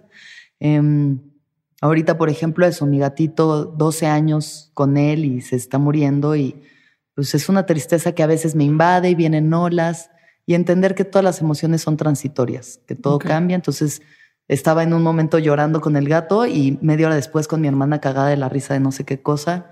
Y no quiere decir que no haya tristeza de despedirse, de vivir este proceso, pero no me aferro al, al, sufrimiento como en otros momentos. Ahorita cuando estoy triste, me apoyo en la gente que amo, en mi gente cercana, lo muevo en mi cuerpo, lloro, lloro, es necesario llorar, tenemos que llorar más, a veces como que uno se aprieta. Y de hecho a mí eso es algo curioso que con las psicodelias de esos momentos que me dejo de llantos profundos, o sea, de comerme un ácido y de pronto berrear y berrear y berrear y todo lo que no he llorado en mi vida, ay, sale y depura y acá hinchadito, pero con una paz y una ligereza.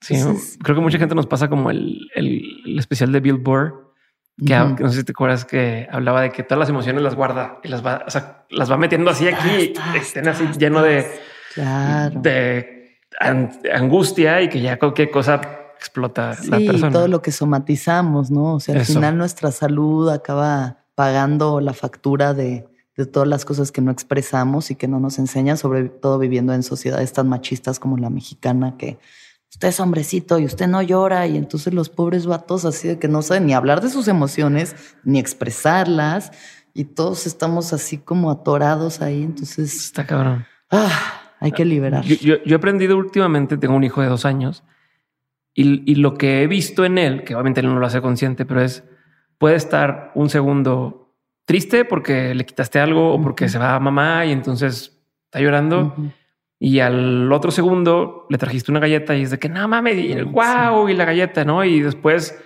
eh, le pegó el amiguito y a los dos segundos la, de que pide perdón y se abrazan y, qué gusto que no tiene que estar con el el no, pero es que yo estoy cagado, entonces no, no voy a recibir esto, ¿no? o estoy triste y no. La mente, la mente cabrona. Así somos todos de verdad. O sea, a mí me pasó ahorita berreando con el gato haciendo un llanto cabrón y neta la media hora con una galleta en la boca, literal, con mi hermana de que no mames, qué risa, no sé qué. Porque así es naturalmente el proceso humano, solamente que el ego, que está buscando siempre victimizarse y siempre sentirse mal y siempre, ay, pobrecito de mí, pobrecito de mí, te aferras te a las mejor. O sea, es como, este, como esta adicción de, drama, ¿no? somos adictos al sufrimiento, verdaderamente adictos. Entonces, de pronto uno cree que, ay, estoy sufriendo porque no tengo pareja o porque en el trabajo me tratan mal. No, estás sufriendo porque eres adicto a sufrir porque así nos han enseñado y esas son nuestras creencias. Pero todo se puede cambiar. Todos son solo historias que nos contamos. Chingón. Siguiente pregunta. ¿Cuál ha sido uno de los mejores consejos que te han dado? Me lo dio Janina Tomasini, de Sabiduría Psicodélica. Ella y yo eh, tuvimos una amistad muy, muy cercana muchos años. Y un día estábamos en un rave en Marruecos en que ya, wow, en ultra psicodelia y bailando, ¿no?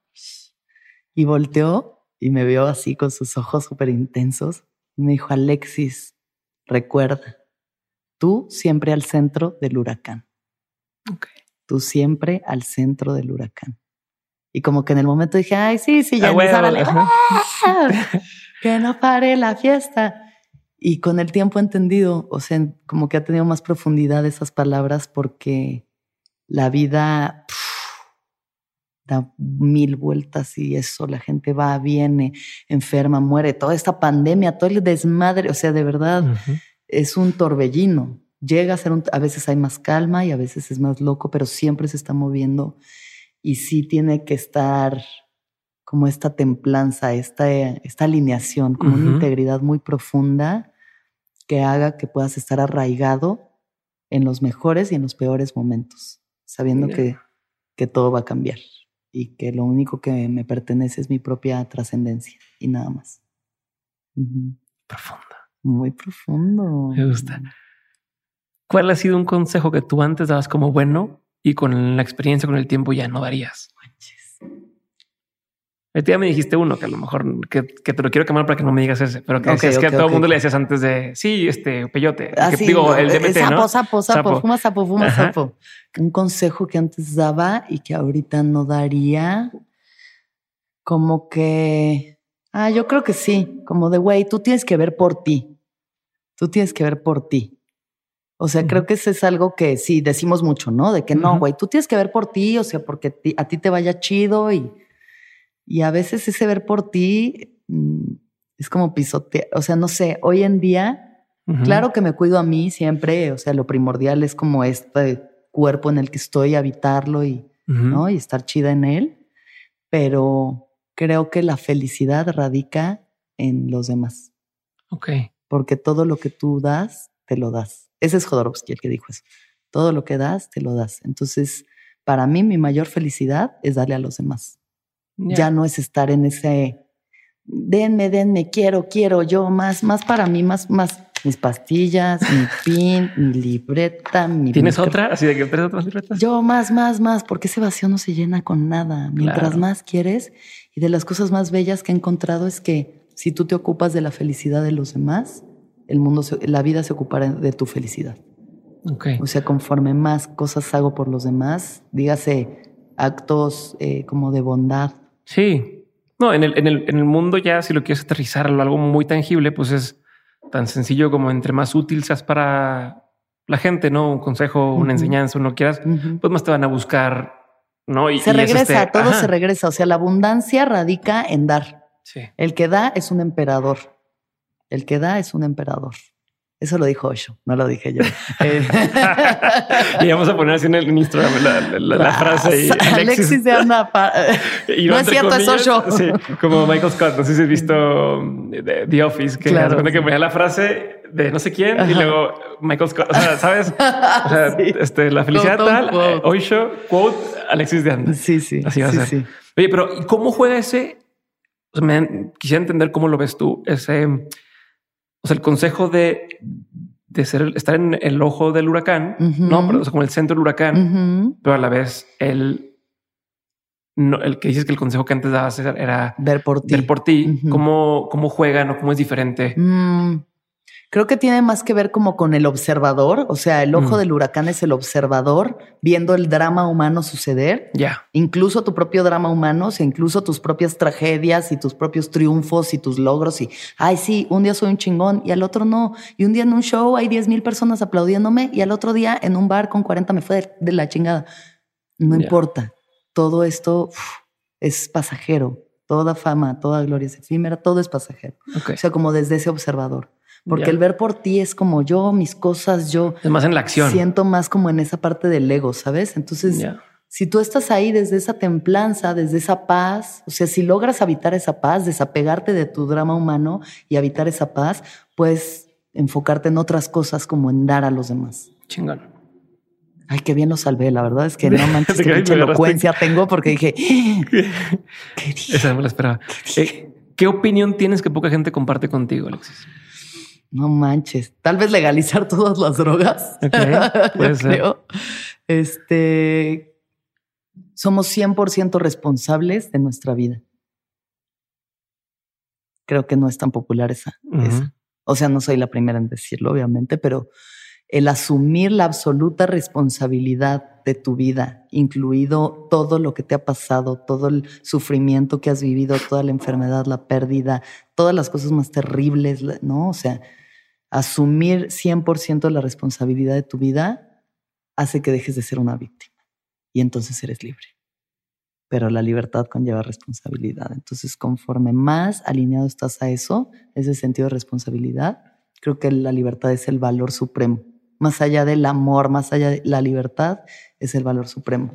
Un día me peleé con mis papás porque era su aniversario 40 de casados, en plena pandemia, sí, ¿no? Y entonces mi hermano no iba a estar porque cumplía un año con su novio y dijo, yo me voy a ir a la playa, bye. Y me dijeron, bueno, vamos a festejar. Y les dije, no, yo me voy a ir a hacer ayahuasca. Y mi mamá, "Oh, tú y tus drogas, otra vez, no puede ser. Y le dije, mamá, es que yo no vine a esta vida a ser una buena hija. Yo vine a esta vida a ser libre y a ser feliz. Y entonces hay que cortar, cortar muchísimos cordones umbilicales para eso. Eso está bien, cabrón. O sea, mucha gente existe ese sentido de culpa entre los papás. Muy cabrón. Y creo que más en la sociedad mexicana Sí, se da mucho, ¿no? El, el, el, pero soy tu madre o soy tu padre, ¿no? Y, sí. y cómo me vas a decir que no a mí o cómo no vas a ir al domingo familiar si es que hay tal cosa. Esa voz en la cabeza siempre, ¿no? Siempre como juzgándote. O sea, nuestro juez dicen que es la voz de tu mamá. Que tu juez interno es la voz de tu jefa diciéndote que, güey. O sea, yo sí, hasta la fecha, ya cada vez menos, pero siempre ha sido como, no me importa qué piense nadie, pero mis papás, mis papás. Y ahorita es como, ni modo, y también ni modo que piensen mis papás. O sea, yo intento llevar una vida digna y chida y respetuosa que se alinea a mis principios, pero son mis principios y no necesariamente tienen que ser los suyos. Porque yo no vengo a ser un producto de lo que son ellos, yo vengo a ser mi propia persona y conforme Claro. más lo soy, más los honro a ellos. Entonces Sí, chido. no, algún día se van a ir y ni modo que siempre fui lo que ellos querían que yo fuera y, ¿Y tu felicidad qué? ¿Y tu libertad qué? pero ¿y, y cómo vas estirando esa liga? Si es estirar la liga, o cómo vas marcando esa, esa línea entre esto soy yo, estos son ustedes, ya en lo, en, en lo práctico, no en el. Me imagino que hay mucha gente que ya está con ese tema de es que no sé si subir esto a redes, incluso en esa pendejada, porque lo van a ver mis papás y qué van a pensar de mí, no? Sí. O tal. Fue como un vamos a quemar los barcos y aquí está lo más pesado que. O sea, yo saber", ya o- cometí la transgresión más cabrona. Invité a mis papás a ver el de Mea Culpa, la grabación de Mea Culpa. Sí, y yo creo que esa es de las cosas más transgresoras que he hecho en mi vida. Pero, o pero sea, de hecho, a mí se me vino a la mente ese momento porque Sí. acuerdo que en varias veces los mencionabas o volteabas a como aquí están mis papás. Para ese entonces, fue tu- de las primeras veces que hacías eso para ellos. No, ya había transgredido habías muchas roto veces. Sí, como este sí. tema. O sea, ya la primera vez que fui al desierto a comer peyote, igual les dije a mis papás, me voy a ir al desierto con mis amigos. No, ¿cómo? Mi mamá me dijo, te voy a denunciar. Y yo, ¿con quién? con las autoridades. Yo, ¿De qué hablas, ma? Ajá. O sea, sí es ilegal sacar el peyote de esa misma, pero de todas formas, este, y eso, o sea, de pronto hay que confrontar, de pronto, porque si uno está complaciendo siempre y quedándose chiquito y no, no haciendo frente a las cosas en las que cree, y le dije, ma, es que este es mi camino, este es mi camino, tú tienes el tuyo y yo tengo el mío y yo vengo a descubrir quién soy en esta vida.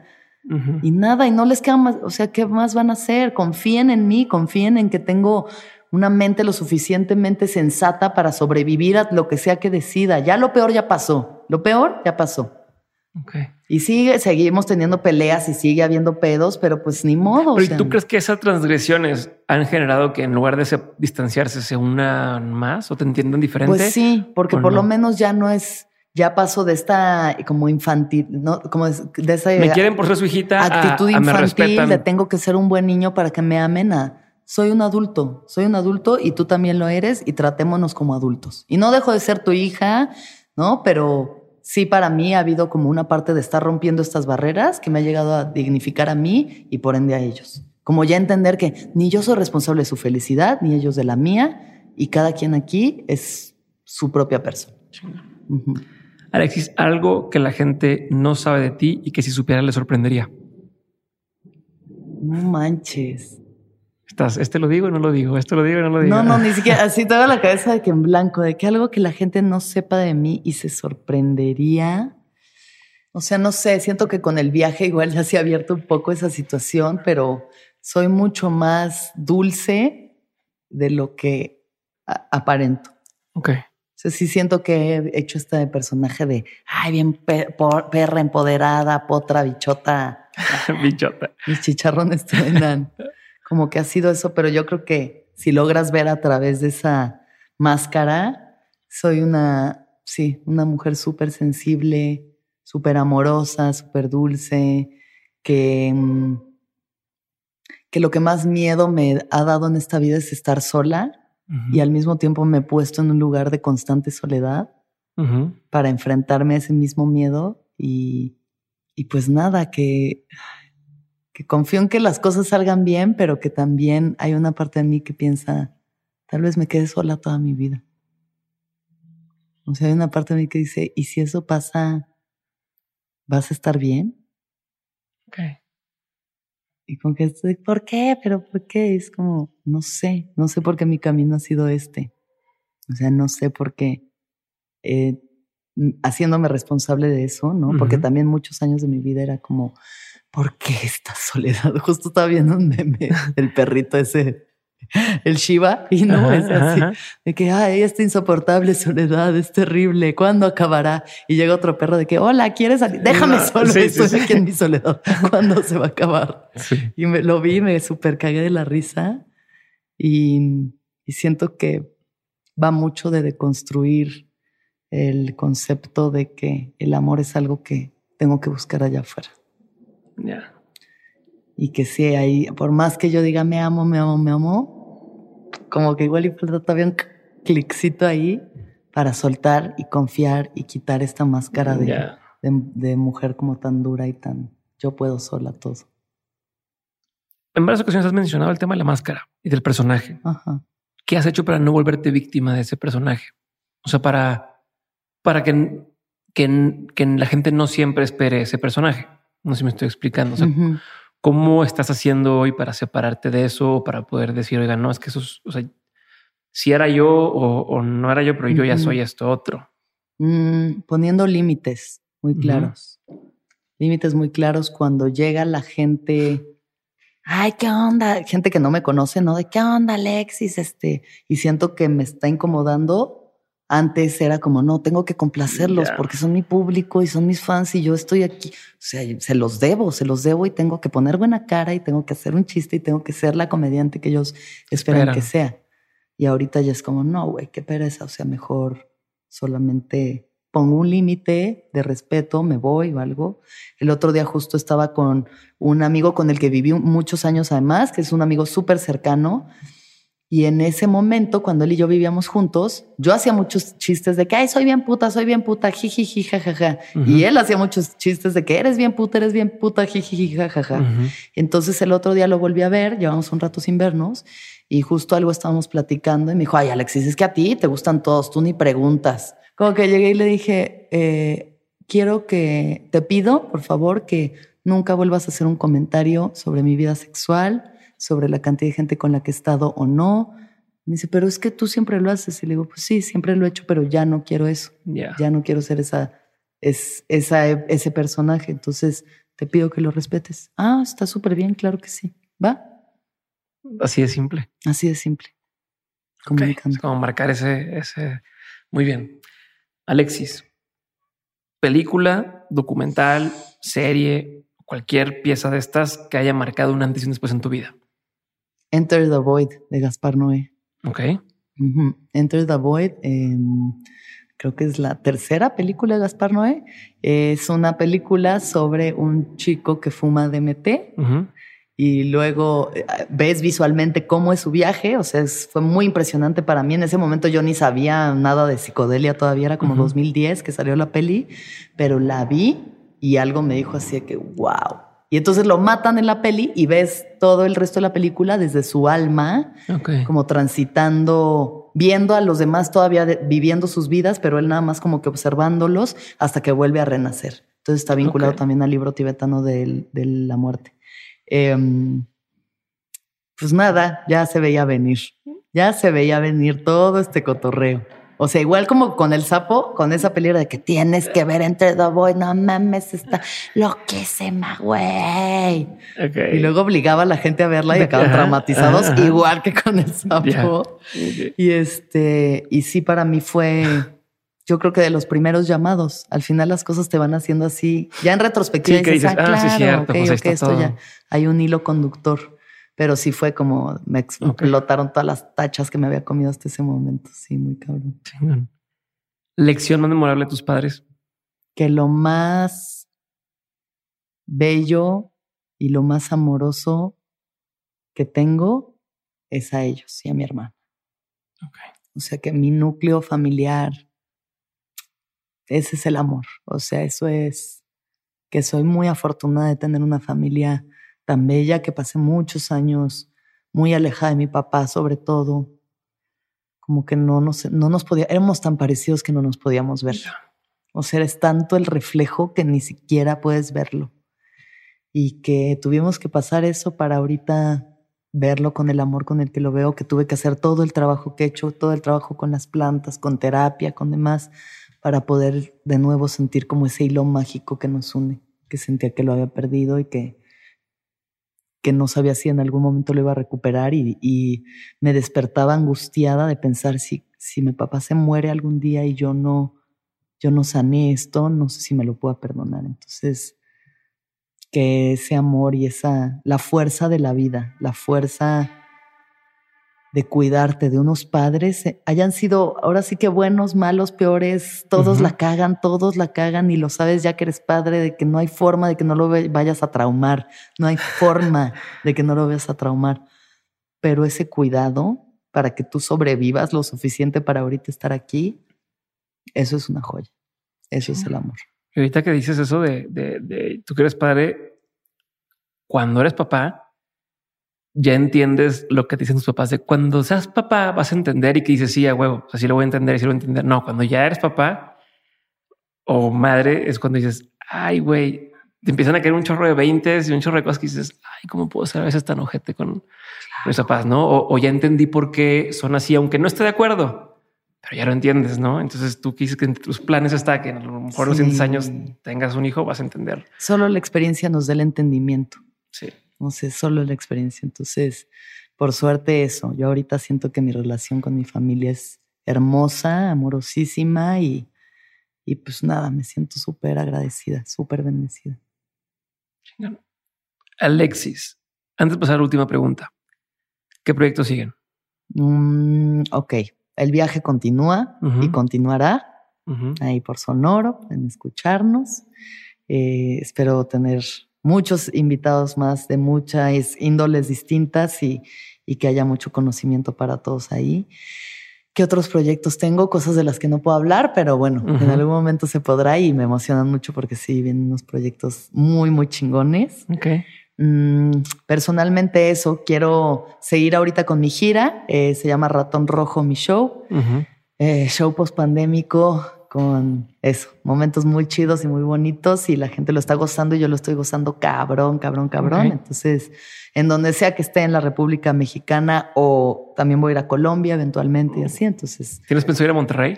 Sí, nada más que siguen bien cerrados allá, creo. Mm. Como que ahí va. En cuanto abran, yo voy para allá. obvio, obvio, invitadísimo. ¿Y qué más? mm, seguir escribiendo mis memorias y ver qué más me trae la vida. Ver qué más me trae la vida. Perfecto. Alexis, última pregunta. De todo lo que has vivido en lo personal y en lo laboral, has tenido un montón de aprendizajes. Si tuvieras que quedarte con tres aprendizajes que quisieras tener siempre presentes, que fueran este como tu brújula, ¿no? Para eh, no olvidarlos y que te estén recordando lo que tienes que estar haciendo, ¿cuáles serían esos tres aprendizajes?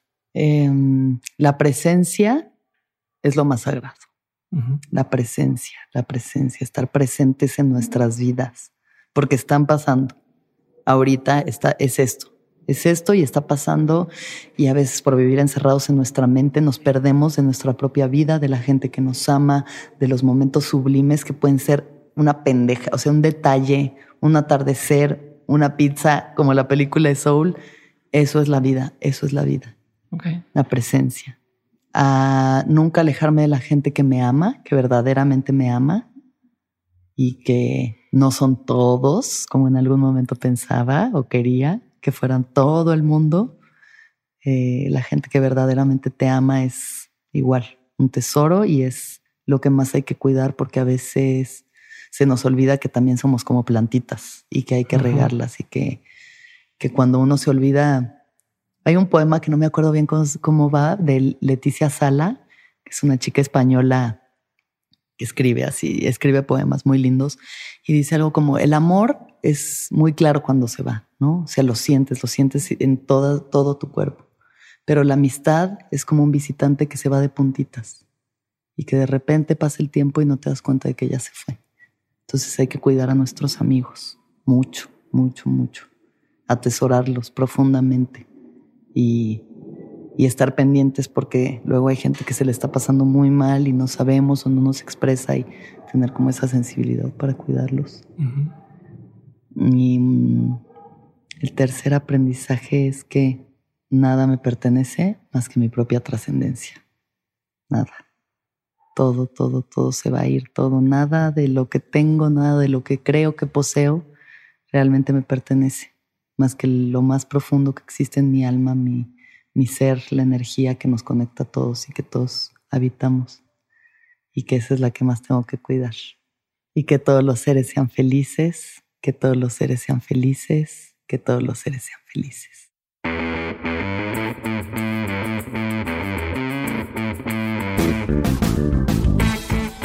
Gracias por haber llegado hasta aquí. Si te gustó este episodio, por favor avísale a Alexis, hazle saber que te gustó su participación en este podcast. Y también no te olvides de dejarme un comentario en YouTube. Me sirve mucho en YouTube porque los puedo ver todos y puedo contestarles a cada uno de ustedes de una forma mucho más fácil. Ahora sí me despido y te dejo con un pedacito del episodio de la siguiente semana con Dario Yazbek para que vayas viendo si te late escucharlo. Nos vemos el siguiente lunes, te mando un abrazo, bye. No, imagino en la mente de un niño, pues bien, tenías que 18 años casi. 17. 17. 16. O sea, eras un niño. Sí. ¿No? Como entender este mundo de adultos y de decir, a ver, ¿qué estoy haciendo?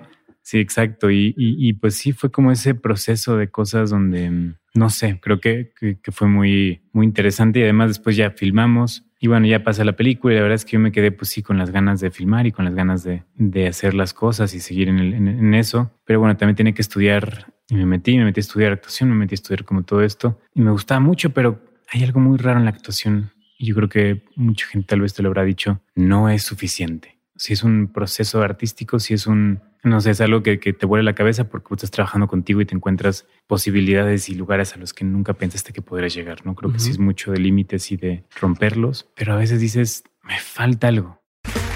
Ok, round two. Name something that's not boring. Laundry? Oh, a book club. Computer solitaire, huh?